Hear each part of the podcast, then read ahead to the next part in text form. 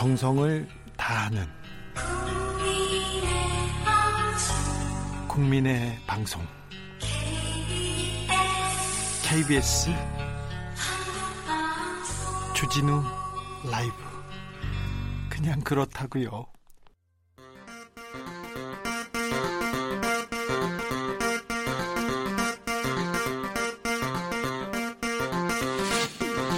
주진우 라이브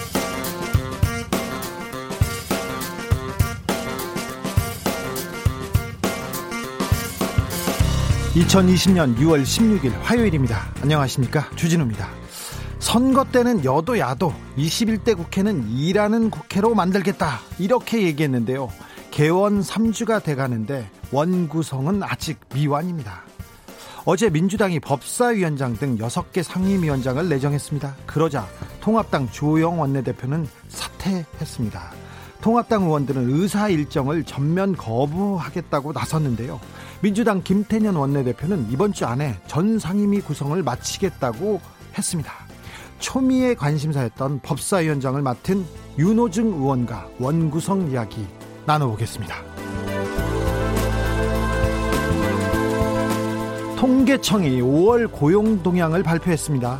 그러자 언론은 사상 최악의 결과 이렇게 얘기했는데 정부에서는 고용 상황이 회복되고 있다 이렇게 얘기합니다. 누구 말이 맞을까요? 분석해 보겠습니다. 3차 추경이 통과돼야 55만 개 일자리를 만든다고 하는데 황덕순 청와대 일자리 수석이 국회에 보내는 메시지도 함께 들어보겠습니다. 이재용 삼성전자 부회장을 기소할지 말지 논의하는 검찰 수사 심의위원회가 다음 주 금요일에 열립니다. 삼성과 깊은 인연으로 논란이 됐던 양창수 위원장은 수사심의위원회에서 빠지겠다는 입장문을 냈습니다.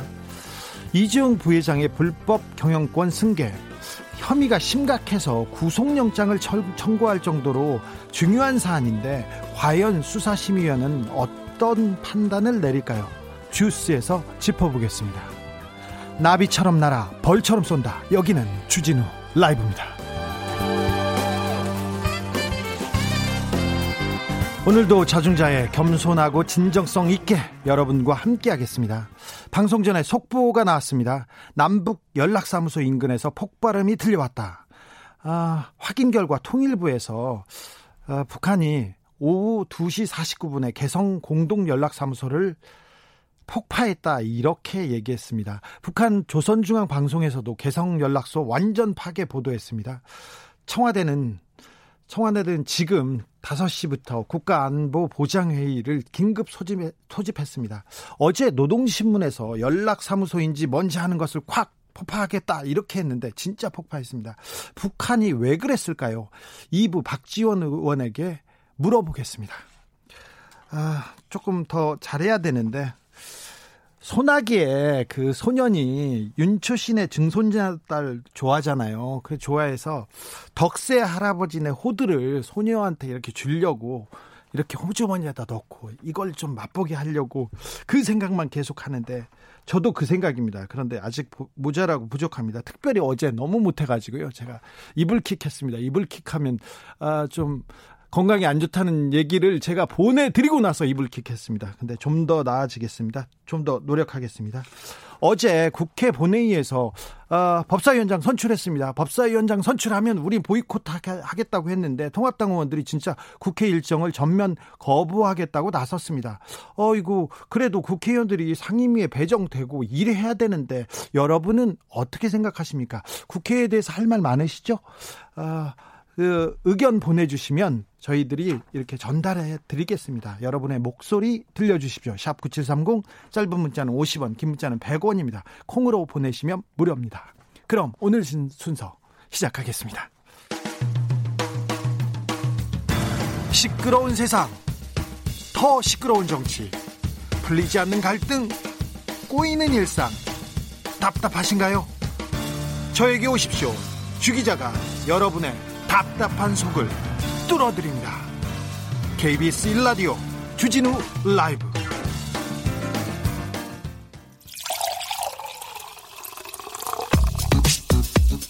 진짜 중요한 뉴스만 쭉 뽑아냈습니다. 주 라이브가 뽑은 오늘의 뉴스 주스.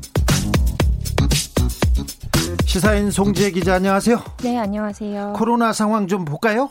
예, 0시 기준으로 하루 신규 확진자는 34명입니다. 34명입니다. 다시 30명대입니다. 코로나19 누적 환자는 1만 2,155명으로 늘었습니다. 네. 어, 신규 확진자 가운데 21명이 국내 감염이고요. 13명이 해외 유입, 유입입니다. 네, 수도권에서는요? 서울 11명, 인천 2명, 경기 4명으로 수도권에서 17명 확인됐습니다. 네. 대전 3명이고요. 경남에서 1명 나왔습니다. 네. 해외 유입은 검역 과정에서 9명이 확인됐고 지역에서는 어, 서울과 부산, 경기, 경남에서 각 1명으로 확인됐습니다. 네, 공적 마스크 이제 아, 좀 편히 살 수 있는 건가요? 1인당 일주일에 구매 가능한 공적 마스크 수량이 3매에서 10매로 늘어났습니다. 네. 다만 공평한 구매를 위해서 중복 구매 확인 제도는 계속 유지하기로 했는데요. 종점 방식대로 공인 신분증을 지참해야 되고 한 번에 사거나 나눠서 살 수 있습니다. 전 세계적인 코로나 확산세는 어떤가요? 확진자 수가 전 세계에서 800만 명을 넘어섰습니다. 얼마 전에 700만 명이었는데. 그렇죠. 8일 만에 100만 명이 증가한 겁니다. 아이고. 현재는 남반구 상황이 좋지 않습니다. 네? 남반구 지역은 북반구에 비해서 코로나19가 늦게 전파됐는데 예. 현재 브라질과 페루, 칠레와 멕시코도 확진자가 폭발적으로 증가하고 있습니다. 여기 심각해요. 여기 또 겨울이잖아요. 그래서 계속 감기나 폐렴으로 이렇게 좀 전파되고 전이될 수도 있어요. 예, 코로나19가 이제 한 번에 겹치면 네. 진단도 네. 어렵고 전파 속도도 높아질 수 있습니다. 네. 인도는 이미 패닉 상태고요. 네. 오늘 기준으로 누적 33만 2,424명의 확진자가 발생했습니다. 네. 전 세계적으로는 4위이고 아시아에서는 1위로 집계됩니다. 유럽 상황은 조금 나아지고 있나요? 그렇지는 않습니다. 프랑스에서는 아직도 일일 신규 확진자가 400명이 넘습니다. 400명이 넘는데 근데 마크롱 대통령이 코로나 싸움에서 승리했다면서 행복하다. 그리고는 봉쇄를 풀고 국경을 개방하겠다고 이렇게 얘기하는데 아, 우리는 30명대인데도 이렇게 불안한데 여기 400명인데 승리하고 있다 이렇게 얘기하고 있네요. 영국은 상황이 더 심각해요. 영국은 여전히 1,500명 이상의 확진자가 하루 동안 발생하고 있습니다. 그 유럽에서 코로나19 사태가 가장 심각한 나라에 속했던 스페인도 네. 지난달부터 봉쇄 조치를 점진적으로 해제해 왔는데 네. 21일부터는 유럽연합 회원국에게는 어, 국경을 개방하고 관광객 출입도 허용한다고 합니다. 아, 추이를 좀 지켜보죠. 유럽은 국경을 맞대고 있으니까 그리고 혼자서 홀로 살 수 있는 나라가 없기 때문에 아, 이 유럽의 상황을 지켜보고 우리도 어떻게 어, 따라갈 것인지 아니면 다른 방법을 취할 것인지 결정해야 될 것 같습니다. 김정훈 님이 주 진행자님 그 말 더듬어서 재밌어요. 저는 말 다듬어서 속상해요. 시사 프로 나오시는 분들 말 다 잘하고 똑똑해서 인간미 없어 보이는데 주 기자님 그래도 사람 같아서 재밌어요. 말 더듬는다고 이거 좀 어, 솔직히 말해서 좀 먹이는 것 같은데 좀, 좀 감사하다고 해야 되는 아무튼 감사합니다. 네, 8672님 우이 독경이라고 소 는 들을 귀라도 있지 국회의원들은 들을 귀조차 없는 것 아닌지 이렇게 얘기하는 분도 있고요. 8468님 국회를 폭파하고 싶어요. 폭파는 안 됩니다. 가슴이 터질라고 합니다. 지금 아우 개성에서 걱정입니다. 음 일을 하겠죠. 뭐 이 진통이 그 결과를 낳기 위해서 낳기 위한 그 산통이 되기를 어, 기대해 봅니다. 국회는 계속 어렵습니다. 상임위가 그래도 6개 선출되고 어, 확정이 됐습니다. 어제 범 여건만 참석한 가운데 본회의가 열렸습니다. 네. 18개 상임위 중에서 핵심 쟁점이었던 법사위를 포함해서 기재위, 산자위 등 6개 상임위 위원장을 뽑았습니다. 예, 왜 이렇게 6개만 빨리 한 거죠? 어, 일단 이제 코로나 대응 남북 관계 같은 시급한 현안을 다루는 상임위가 다수 포함된 까닭에 민주당은 확보한 상임위부터 바로 가동해야 한다는 방침 때문인데요. 예, 예 민주당 김태년 원내대표는 통합당과 원 구성 협상이 불발되더라도 통합당 몫을 포함한 모든 상임위 위원장 선출을 강행하겠다는 의지를 보였습니다. 네. 남은 원 구성도 19일 본회의까지는 반드시 마무리 짓겠다는 겁니다. 언제까지 하겠다 국회의원들 쉽게 말하고 쉽게 그 던지는데 국민들은 그, 그 국, 국회의원들이 정치인들이 말하는 그 말을 무겁게 여깁니다. 그런데 그때까지도 안 되고 그러지 않습니까? 그러면 아 노력하다 안 됐구나 이렇게 생각하지 않고 아 이분들 약속을 지키지 않는다 이렇게 생각합니다. 그러니까 한번 그 어, 던지신 말에 좀 책임을 지셔야 됩니다. 그 김태년 대표도 그렇고요. 주호영 대표도 그렇고요. 특별히 막중한 책임을 지고 있어서 하는 말입니다. 통합당에서는 아무튼 그 민주당의 상임위 결정을 어, 반발하고 있습니다. 국회의장과 여당이 원 구성을 일방적으로 밀어붙였다면서 네. 일체 상임위 일정을 거부하고 있습니다. 거대 여당이 상임위원, 상임위원장 선출을 강행하면 통합당으로선 의사 일정 보이콧 외에는 할 수 있는 게 없습니다. 예. 여기에 통합당 주호영 원내대표가 어제 원구성 강행을 막아내지 못한 책임을 지겠다면서 사의를 표명했습니다. 네. 오늘 아침에는 통합당 김성수 원내수석 부대표가 통합당 의원 20명과 함께 박병석 국회의장실을 방문해서 거센 항의를 하기도 했는데요. 김성원 부대표가요. 상임위원 임의 배정과 위원장 네. 선출은 의회 폭거라고 비판한 겁니다. 예. 심춘구님이 국회는 없애고 입법위원회로 바꿉시다. 위원으로 바꾸고 규정 등 관련법을 싹 바꿉시다. 특히 우대 규정을 말소합시다. 또 평가 규정을 만듭시다. 국회를 바꿉시다. 꼴도 보기 싫네요.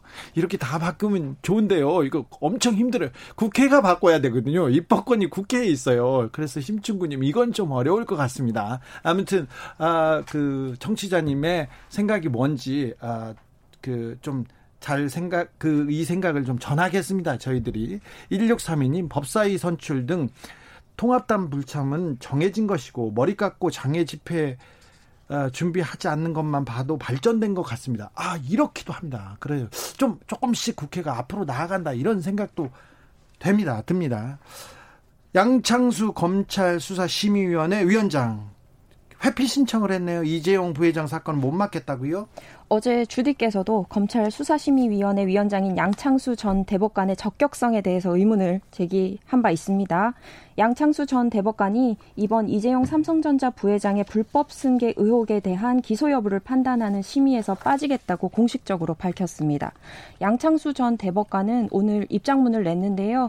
26일에 개최되는 수사심의위원회에서 위원장으로서 직무 수행을 회피하고자 한다고 밝혔습니다. 예. 최지성 전 미래전략 실장과 오랜 친구 사이라는 사, 친구 사이라는 사실이 회피 사유에 해당한다고 설명했습니다. 어, 피의자인 한 명인 최지성 어, 실장하고 고등학교 때부터 친구였죠? 대법관 재직 시절인 지난 2009년에는 이건희 회장이 자녀에게 에버랜드 전환 사채를 헐값에 팔았다는 의혹에 대해서 무죄를 선고한 바도 있습니다. 네. 인맥과 과거 행적이 알려지면서 논란이 가열되고 이제 회피 의사를 밝힌 겁니다. 양창수 대법관 얘기가 나와서 그런데 예전 그 재판 얘기 하나만 하고 넘어가려고 합니다.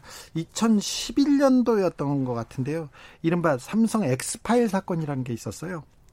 어, 그러니까 옛 안기부 직원이 불법 도청을 합니다. 그래서 삼성그룹에서 떡값을 나, 검사들한테 나눠줘라 이렇게 그 전현직 검사 7명의 실명을 그 실명이 담긴 그런 X파일 보도 X파일 보도가 이렇게 알려졌죠. 그러자 노회찬 전 의원께서 아, 이런 내용이 있었다, 이런 문제가 있었다 이렇게 하면서 어, 국회에서 이 내용을 폭로합니다. 그런데 어찌된 일인지 그 중간에 떡값을 나눠준 사람, 뇌물을 준 사람, 떡값을 받은 검사들은 다 사라지고 노회찬 전 의원만 재판을 받아요. 근데 1심에서는 유죄가 유죄가 나왔어요. 2심에서는 국회의원이 국가 이익을 위해서 양심에 따라 직무를 다 한 거다. 그러니까 정당 행위다. 이렇게 하면서 무죄가 나왔습니다. 그런데 대법원에 갔습니다. 대법원 때 그 이 재판을 맡은 사람이 양창수 대법관이었어요. 이분이 아니다. 정당방이 아니다.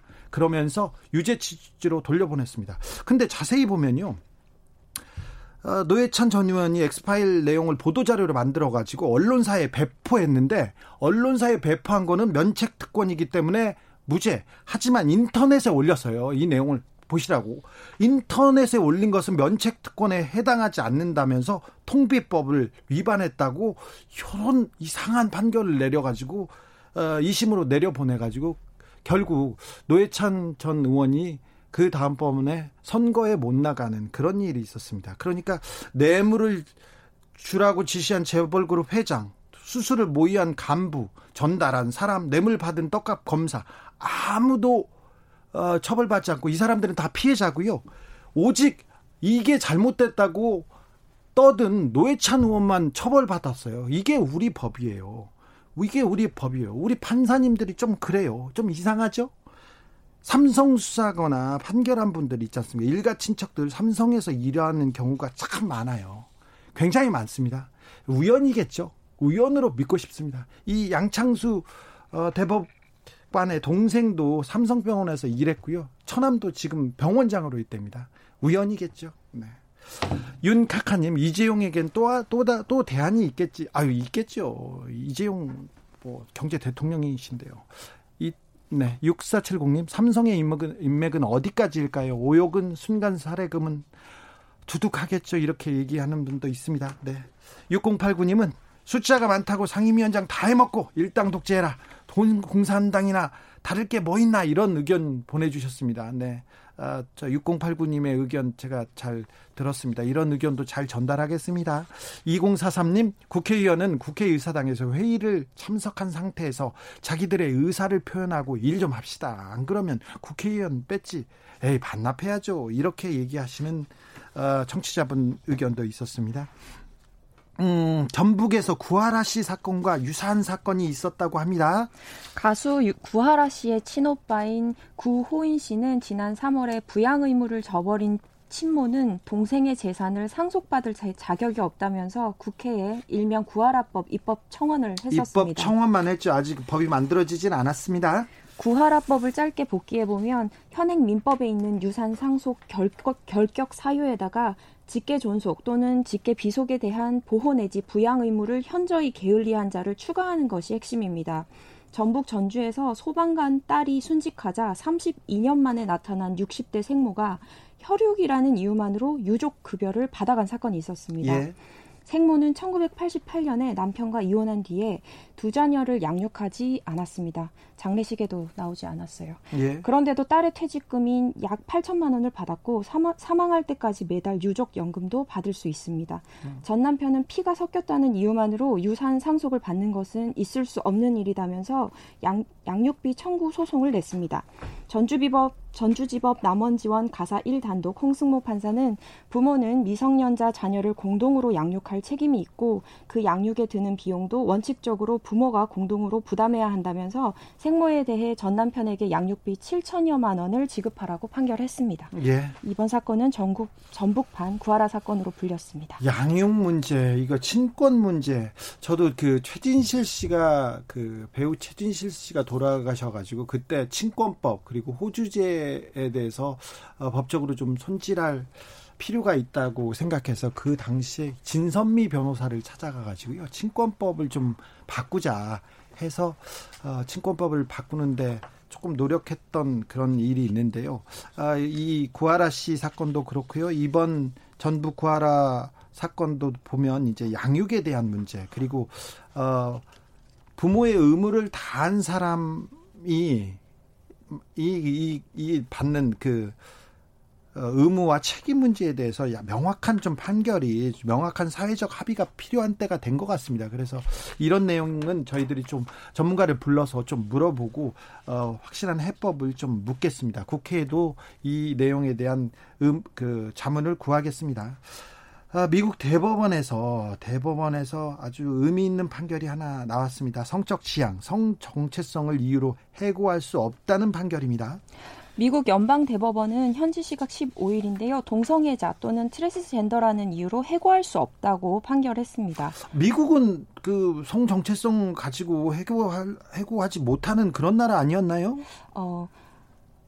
아직은 아니었나 보네요. 성별을 이유로 고용 차별을 할 수 없다고 규정한 미국의 민법 민권법 제7조가 있는데요. 이게 예. 성소수자에 대한 편견에도 적용되는지를 두고 다툰 재판입니다. 아, 예. 트럼프 행정부 들어서 대법관들의 성향이 진보 3 그리고 보수 6으로 바뀌었는데 동성애자와 트랜스젠더의 권리를 확대해서 해석한 겁니다. 예. 미국 언론은 성소수자 권리 신장을 위한 기념비적인 판결이라고 평가했습니다.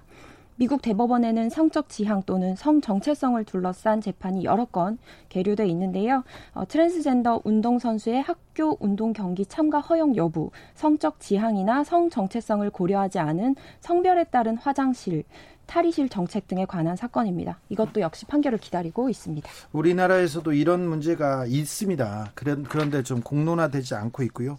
일부 기독교에서는 성 소수자들을 그, 그냥 혐오하는 것으로 혐오하는 것으로 대신하려고 하는데 우리나라에서도 이런 논의가 활발하게 진행되어야 된다고 봅니다. 음, 성지향 때문에 차별을 받는 일은 없어야죠. 네.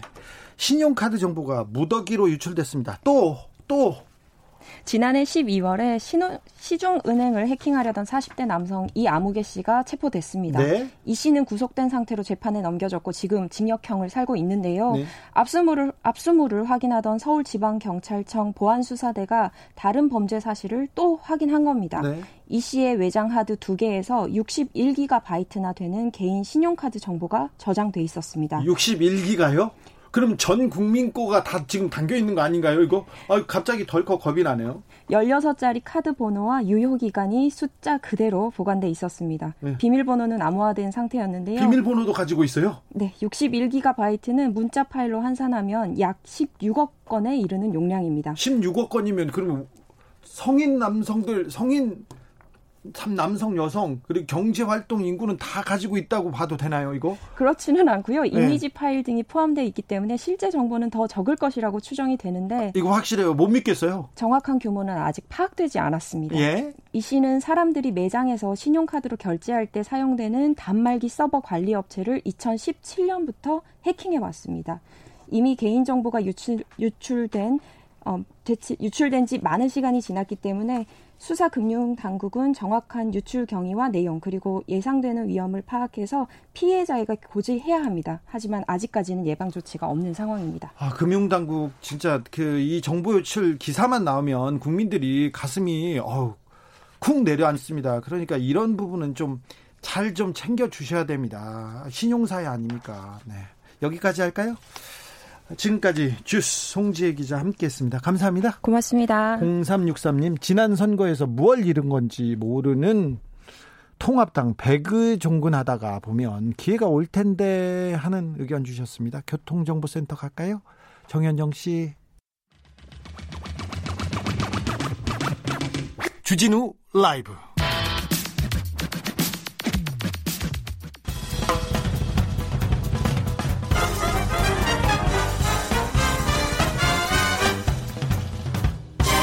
훅 인터뷰 모두를 위한 모두를 향한 모두의 궁금증 훅 들어갑니다. 훅 인터뷰.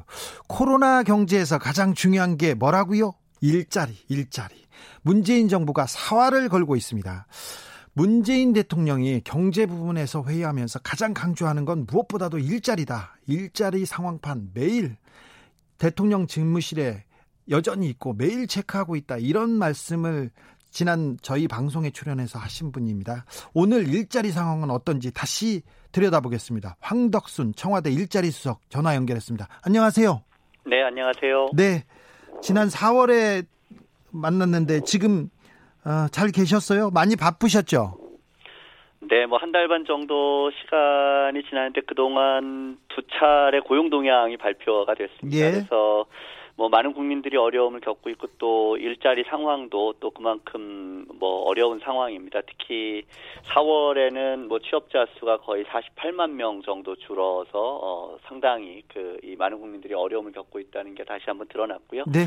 어, 그나마 저희가 조금이라도 다행이 아닌가 이렇게 생각하는 게 이제 5월달 고용 동향에서는 이 취업자 수 감소 폭이 39만으로 줄어서 어, 이제 조금 회복 조짐을 보이는 게 아닌가 이렇게 기대를 하고 있는 상황입니다. 네, 아, 코로나 시대 뭐 경제가 어렵죠. 어려운 건 알겠는데 우리는 조금 그 실업자 폭이 좀 줄었다는 거죠. 감소했다는 거죠. 어, 실업자 수 자체는 늘기는 했습니다. 근데 네. 이 지표도 어, 정부에서는 그 전달 상황보다는 괜찮은 지표다 이렇게 생각을 하고 있습니다. 네. 왜냐하면 어, 3월과 4월에는 일자리를 잃은 분들이 비경제 활동이라고 해서 구직 활동도 안 하고 예. 어, 그냥 이제 노동시장 밖에 있었는데 5월에는 취업자 수 감소폭도 줄었고 비경제 활동으로 어 그냥 뭐 쉽게 말씀드리면 이제 집에 있던 분들이 이제 일자리를 구하러 나오기 시작했습니다. 그러면 이제 일자리를 구하게 되면 아 실업자로 잡히기 때문에 아, 비경제 활동에서 실업자로 전환된 것은 노동시장의 역시 회복 조짐을 반영하는 거다 이렇게 해석을 하고 있습니다. 아 예. 지난달부터 사회적 거리두기에서 생활 속 거리두기로 좀 전환됐고 긴급 재난지원금도 시중에 풀리기 시작하면서 이 변화들이 조금 경기 부양을 위해서 일자리를 위해서 좀 도움이 되고 있습니까? 어, 실제로 최근에 이제 변화에 가장 큰 영향을 미친 것이 지금 말씀하신 두 가지라고 해석을 하고 있습니다. 말씀하신 것처럼 5월 6일부터 이제 생활 속 거리두기로 어, 전환을 했고요. 어, 또 긴급재난지원금이 이제 현금으로는 5월 4일, 또 카드 신청은 5월 11일부터 받기 시작을 했습니다. 그래서 예. 5월 중순이 지나면서 이제 본격적으로 이 긴급 재난지원금이 나가기 시작을 했고요. 또 이보다 앞서서 4월에는 1조 원의 저소득층 소비 쿠폰, 또 1조 원의 아동 돌봄 쿠폰이 이미 아, 국민들에게 전달이 된 바가 있습니다. 이런 것들이 이제 본격적으로 어, 소비에 사용이 되면서 어, 이런 노동 시장의 변화에 긍정적인 영향을 미치고 있다 이렇게 해석을 하고 있습니다. 네. 1조 원의 쿠폰, 1조 원의 뭐 자금 이렇게 풀렸는데 시중에 풀렸는데 나한테는 왜 안 오나 이런 사람들도 많은데요. 어 그런가요? 저희 그 제 주변에는 뭐 그 이 나이 어린 아동들이 있거나 그러면 어, 아동 돌봄 쿠폰을 다 받으셨고요. 또 예. 긴급재난 지원금도 어, 지금은 이제 거의 대부분의 분들이 99% 이상의 분들이 신청을 하신 걸로 저희는 알고 있습니다. 예. 아, 네, 알겠습니다. 제 주변에도 있겠죠. 네. 여름에는 아, 코로나가 확산세가 멈추지 않고 있습니다. 국가 봉쇄 전략이 뭐 경제한테 미치는 영향도 있고요. 아무래도 음, 일자리에 영향을 미칠 수밖에 없을 것 같은데요. 나빠지겠죠. 여름에는 어렵고 가을에는 더 어렵겠죠, 일자리. 어, 반드시 뭐 그렇게 생각하지는 않고 있습니다. 그렇게 안 되기를 정부로서는 뭐 매일매일 간절히 바라고 네. 있고요. 어, 다만 이제 제조업이 계속 나빠지고 있는 것이 걱정입니다. 사실은 우리뿐만 아니라 이제 전 세계가 사실 코로나로 어려움을 겪고 있고 어, 우리 같이 이제 수출이 매우 중요한 나라에서는 이제 다른 나라들의 이제 경제 봉쇄라든가 이런 것이 수출과 제조업에 큰 영향을 미치게 됩니다. 예. 그나마 조금 다행이라고 생각하는 것은 이제 다른 나라들도 이제 우리가 생활 속 거리두기로 전환한 것처럼 조금씩 조금씩 이제 그동안 봉쇄해 왔던 거를 풀고 있는데 어, 이런 것들이 지속이 된다면 제조업이나 수출에도 조금 도움이 될 수 있지 않을까. 그래서 이제 최악은 뭐 넘어가지 않았을까 이렇게 기대를 하고 있습니다만 아, 사실은 이게 코로나19가 다시 한번 2차 대유행이 올 가능성도 있고, 예. 어, 또, 다른 나라들이 우리만큼 이 상황을 잘 통제할 수 있을 거라고 이렇게 보장하기가 좀 어렵기 때문에. 그게 문제예요, 그게. 여전히 불확실하고 좀 불안불안하다 이렇게 생각하고 있는 상황입니다. 네네. 아, 우리도 불안하고 힘든데, 근데 다른 나라하고 상황을 이렇게 좀 비교해 볼 때 경제 상황이나 일자리 상황이 다른 나라보다는 우리가 좀 나은 거, 나은 거죠? 어, 뭐 실제로 그렇습니다. 이제 뭐 대표적인 국제기구가 IMF나 또는 뭐 선진국들이 가입한 이제 OECD 같은 곳들인데요. 네. 최근에 이제 OECD가 경제 전망을 발표를 했습니다. 20년 경제 전망을 발표를 했는데 예. 어, OECD 국가 가운데 우리나라가 가장 성장률이 높습니다. 물론 우리도 마이너스입니다. 그렇긴 하지만 네. 우리가 어, 충격이 한 번에 그친다는 가정 아래서는 마이너스 1.2%고요. 예. 전 세계적으로는 마이너스 6%로 전망을 하고 있습니다. 마이너스 6%요? 네네. 2차 충격이 오면 우리가 마이너스 2.5, 전 세계적으로는 마이너스 7.6으로 전망을 하고 있는데, 네. 어, 이 전망에서도 우리나라가 가장 성장률이 높고 또 코로나19 충격에 따른 성장률 하락폭이 가장 낮은 나라로 전망을 하고 있습니다. 그 전에 발표한 이제 IMF도 그렇고요. 일본은 어떻습니까? 일본은 1차 충격만 있다고 하면 올해 성장률이 마이너스 6%, 예. 2차 충격까지 있다고 하면 마이너스 7.3%로 전망을 하고 있으니까 어, 우리에 비하면 뭐 엄청나게 그 충격이 클 걸로 전망을 하고 있는 셈입니다. 아 그렇군요. 일본이 충격 이 커서 지금 히스테리를 부리고 있구나 이런 생각도 좀 해봅니다. 그런데 수석님, 네. 어떻게 물어보면요, 어떻게 수치를 이렇게 한 번도 생, 어, 한 번도 고민 없이 그렇게 쭉쭉 대답을 잘하세요? 어, 뭐 중요한 거는 뭐 기억을 해두고 있기도 하고요. 예. 어, 또 필요한 거는 제가 사실은 책상 앞에 자료를 여러 개 늘어놓고 있습니다. 아 그래요? 네, 저는 다 기억하는 줄 알고요. 질문지에 없는 내용을 물어봐도 그렇게 수치를 정확하게 돼서 아, 미국의 경제 전망은 어떻습니까? 어, 미국은 어, 충격이 한 번에 그치면 뭐 7.3% 마이너스. 아이고, 마이너스요? 예, 2차 충격이 오면 마이너스 8.5까지로 떨어지는 걸로 일단 OECD는 전망을 하고 있습니다. 기본적으로 지금 미국의 경제 성장률은 마이너스 7%라는 네. 거네요, 내년에. 아, 네. 아, 네. 올해 그렇습니다. 아, 올해요. 네. 아, 엄청납니다. 어, 홍남기 부총리께서 3차 추경안이 국회에서 통과되면 통, 통과되면 15만 개 민간 일자리를 만들 수도 있다. 뭐 이런 얘기도 했고요. 그래, 그리고 또 일자리 개선 효과를 누리려면 빨리 추경안이 그 통과돼야 된다. 이런 얘기 했는데 어떻게 보십니까? 어, 정부가 일단 뭐 최근의 상황에서 가장 중요하게 생각하는 게 역시 일자리입니다. 그리고 예? 일자리에서도 어, 일자리 지키는 게 가장 중요하다 이렇게 판단을 하고 있고요. 일자리를 지키기 위해서 이제 고용유지 지원금을 지급을 하고 있습니다. 이미 어, 숫자로는 137만 명 이상의 분들이 이 일자리를 이 지원금을 받아서 유지하고 있는 것으로 나타나고 있고요. 지금요? 네네. 그 지금 말씀하신 홍남기 부총리께서 말씀하신 것은 저희가 이제 3차 추경에 담고 있는 55만 개의 일자리 창출 계획의 일부입니다. 네. 어, 55만 개 일자리를 조금 나누어 보면 공공부문에서 직접 고용을 하는 게 40만, 그 다음에 정부가 인건비를 지원해서 민간 부문에서 어, 만들겠다는 일자리가 15만 명입니다. 그 15만 명에 대해서 말씀하신 거를 이제 지금 사회자 분께서 지적을 해주신 거고요. 네. 어, 이 15만 개의 일자리는 주로 이제 디지털 관련 업무를 하는 인력을 중소기업이나 중견기업에 지원하는 사업이 5만, 아, 그 다음에 지금 채용이 동결돼 있거나 이렇게 상당히 어렵기 때문에 아, 이 기업에 가서 일 경험을 할 수 있는 인턴을 하는 게 한 5만, 그리고 또 최근에 어쨌든 고용 유지를 위해서 정부가 노력을 하고 있습니다만 뭐 특별 고용 지원 업종 같이 상당히 어려운 곳에서는 어쨌든 아, 일자리 잃는 분들이 나오고 있습니다. 이런 예. 분들이 재취업을 할 경우에 이분들에 대해서는 인건비를 지원을 합니다. 네. 아, 그렇게 해서 지원하는 거를 한 5만 정도에서 15만 개의 일자리를 민간 부문에서 채용을 할 때 정부가 아, 인건비의 일부를 지원하는 계획을 갖고 있습니다.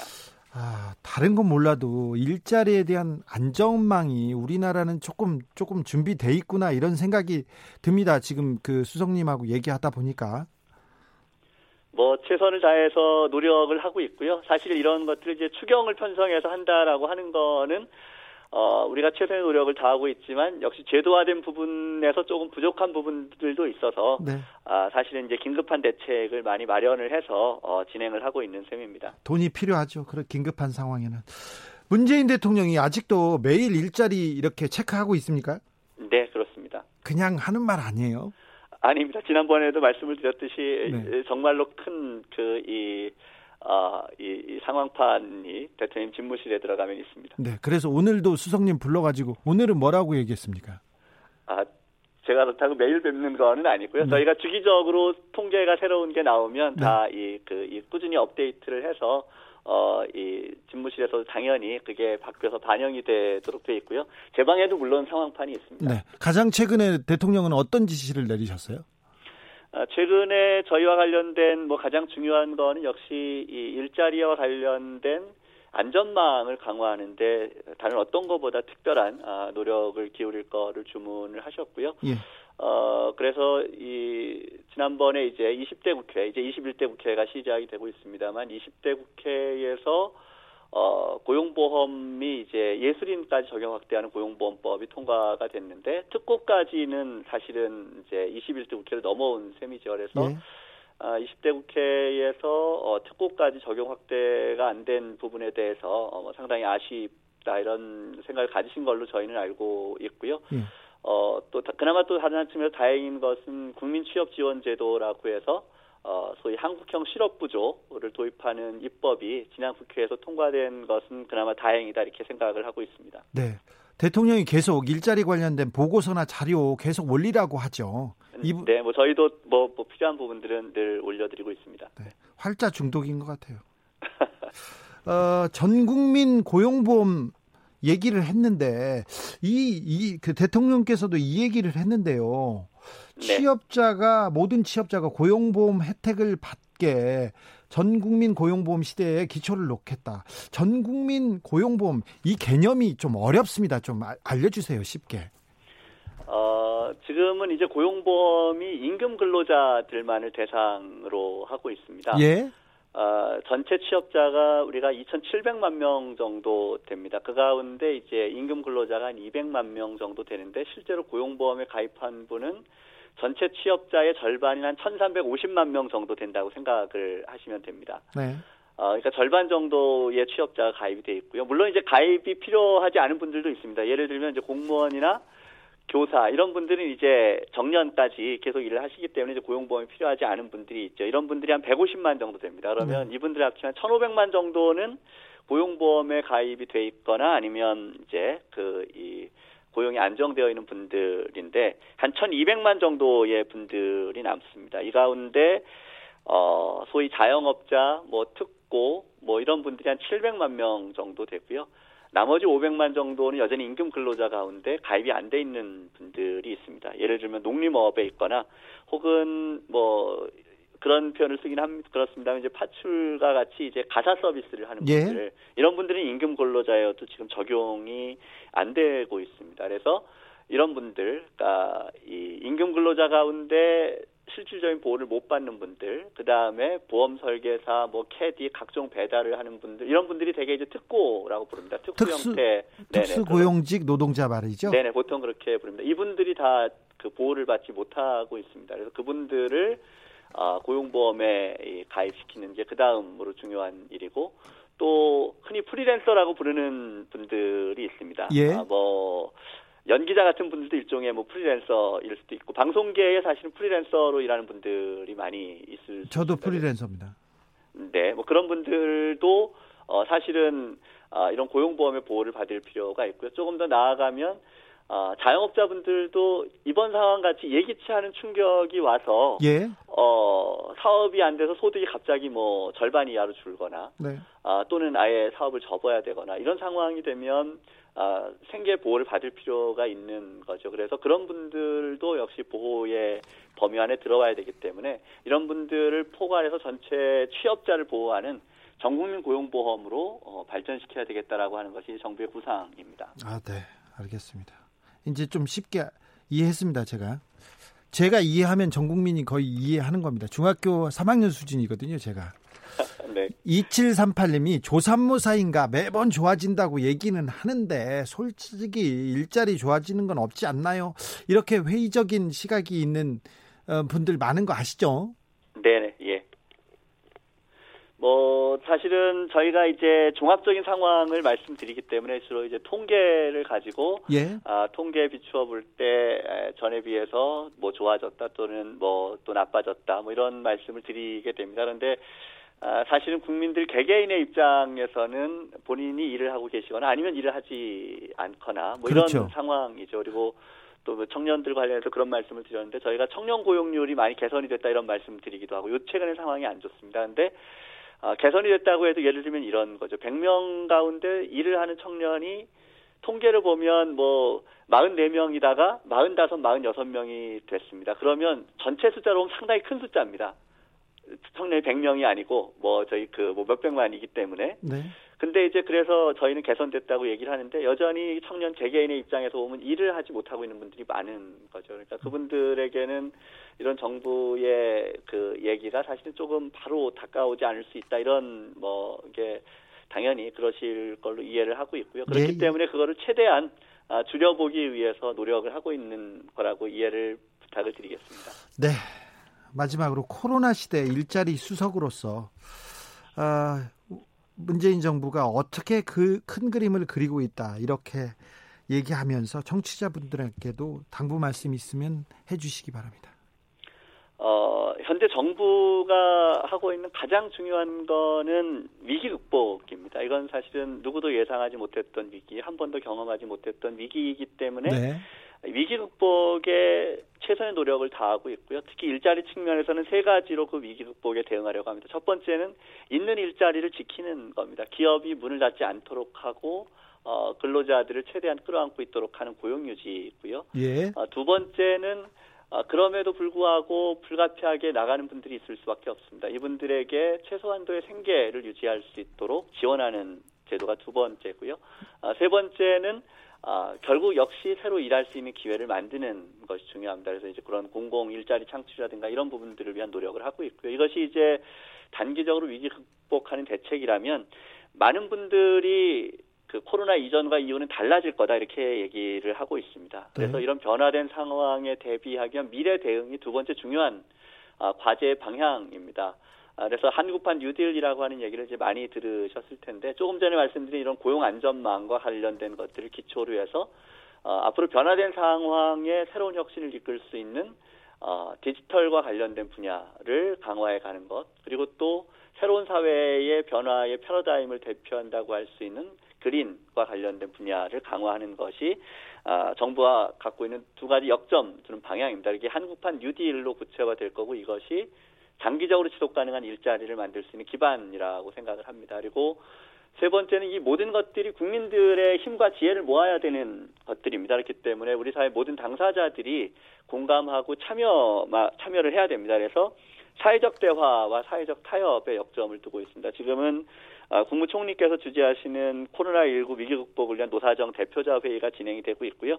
아, 정부에서는 이 대표자 회의에서 이번 달 안에 그래도 어, 노와 사와 정부가 뜻을 모은 어떤 사회적 타협이 이루어질 수 있기를 기대를 하고 있고요. 그러면 그러한 타협이 기반이 돼서 아, 전 국민의 어떤 힘과 아, 지혜를 모을 수 있지 않을까 아, 이런 희망을 갖고 있습니다. 네.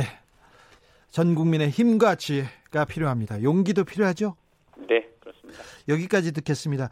아, 일자리가 중요합니다. 코로나 시대에 더더욱 중요해졌습니다. 그래서 이 점검 계속해야 될 것 같습니다. 또 모시겠습니다. 네, 네, 네, 고맙습니다. 아, 지금까지 친절한 덕순 씨, 청와대 일자리 수석, 수석 황덕순 수석과 함께했습니다. 감사합니다.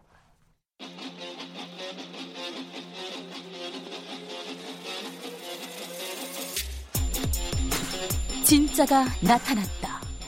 악마 기자 주 기자가 전해주는 지옥에서 온 실사. 주진우 라이브.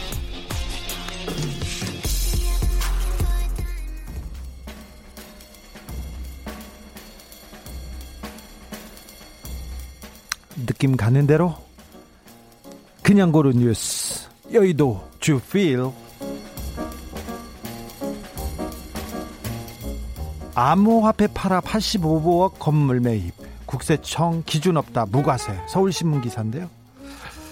어, 비트코인 뭐 이더리움 이런 암호화폐 어, 이제 거의 상용화됐습니다. 그래서 백승주 씨란 가명입니다. 이분 부동산 중개업자인데 비트코인으로 50억 원의 수익금을 내 가지고요. 85억 건물을 샀는데 국세청에서 이렇게 자금 출처를 소명하라고 했어요. 그랬더니 오나 비트코인으로 돈 벌었어. 그래서 최종 과세는 보류 판정을 받았습니다. 또 다른 그 직장인은 이더리움으로 이더리움을 부인한테 24억 원을 줬어요. 이더리움으로. 부인은 그래서 2018년에 21억 원짜리 부동산사를 구입했는데요. 국세청에서 증여세 영원을 물렸답니다. 영원을.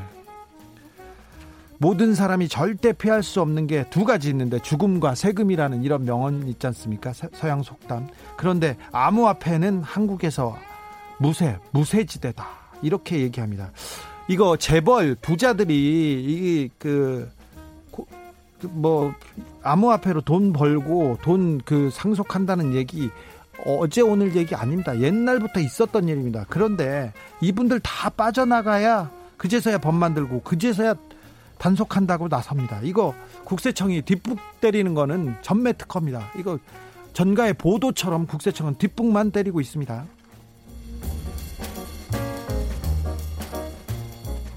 룸사롱은 집합 제한 완화. 클럽 콜라텍 감성주점은 세계일보 기사입니다. 서울시에서 룸사롱 등 어, 룸사롱 같은 몇몇 그 일반 유흥 시설에 대해서는 집합 명령 제한을 그 해제했습니다. 완화했습니다. 단 클럽 콜라텍 감성주점은 예외고요. 춤춘다는 이유로.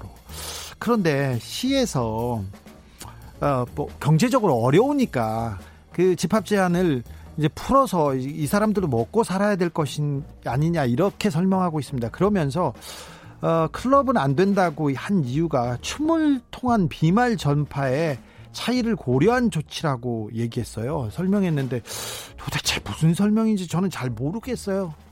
클럽을 옹호하는 거 아닙니다. 절대. 네. 글로벌 뉴스로 가보겠습니다. 지구의 허파에서 산소 없어 숨지는 페루의 비극 KBS 기사인데요. 어, 페루에서는 산소를 사려고 이렇게 줄을 이렇게 길게 섰다고 합니다. 그래서 한 번 산소를 사와서 산, 산, 산소통을 채우려면 7, 8시간 기다려야 된답니다. 왜 그런가 봤더니 인구 1000명당 병상수가 두 개도 미치지 못한다고 해요. 근데 코로나 환자가 넘쳐나면서 입원은 불가능하니까 산소 치료를 하려고 산소를 산다는 얘기예요.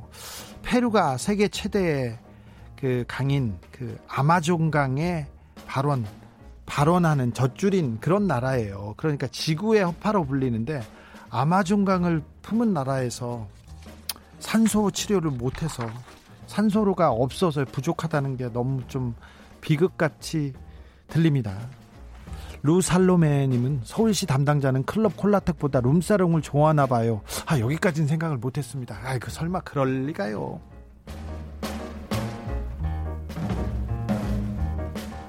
백살의 번시광 갈라파고스 거북 임무완수 후 87년 만에 귀양 이런 내용입니다. 연합뉴스 기사인데요. 갈라파고스의 땅거북 디에고 얘기예요. 갈로파 갈라파고스의 한 섬 에스파뇰라 섬에서 1933년에 포획된 것으로 추정됩니다. 그래서 어, 샌디에고 동물원에서 자랐어요. 디에고라는 이름도 여기서 지어졌는데 이 에스파뇰라 섬에 해적들이 나타나가지고 그 거북이들을 다 잡아가지고 나중에 보니까 수컷 두 마리, 암컷 열두 마리만 남았어요. 그러니까 멸종 위기였던 거죠. 그래서 당국에서 디에고와 이 14마리 그 거북이들을 갈라파고스 제도의 한 섬에 모아서 번식에 나섰습니다. 산타크루스 섬에서 이 땅거북은 지금 2,300마리가 됐어요. 14마리가 2,300마리라고 돼서 이제 멸종에선 벗어났습니다. 그 중에 디에고가 번식력이 가장 왕성해가지고 현재 40% 이상이 그 이 갈라파고스 땅거북의 40% 이상이 디에고의 후손이랍니다. 아, 멸종 위기에서 벗어난 1월 디에고는 은퇴와 기양이 결정됐습니다. 이제 늙어가지고요. 디에고가 이제 그 100살 됐잖아요. 근데 어, 코로나 때문에 코로나 때문에 1월부터 이제 보내주려고 했는데 자가격리를 당해서 에스파뇰라 섬에 못 가고 혼자서 씨앗 등 뭐 먹이 등 그래가지고 병균을 묻히지 않으려고 격리했대요. 격리하다가 이제서야 배에 오르게 됐다고 합니다. 위대한 거북의 여정이 아닌가 저는 그런 생각이 들고요. 혹시 이 거북이 한국에 있었으면 토끼하고 경주해야 되는데 얼마나 고단했을까 이런 생각도 해봅니다. 그냥 제 생각이에요.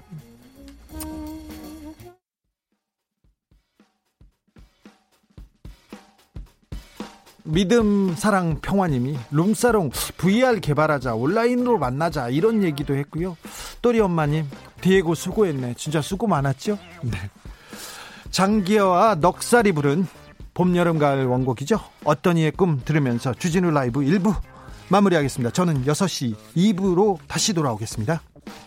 꿈을 간직하고 살고 어떤 이는 꿈을 이루려고 살며 다른 이는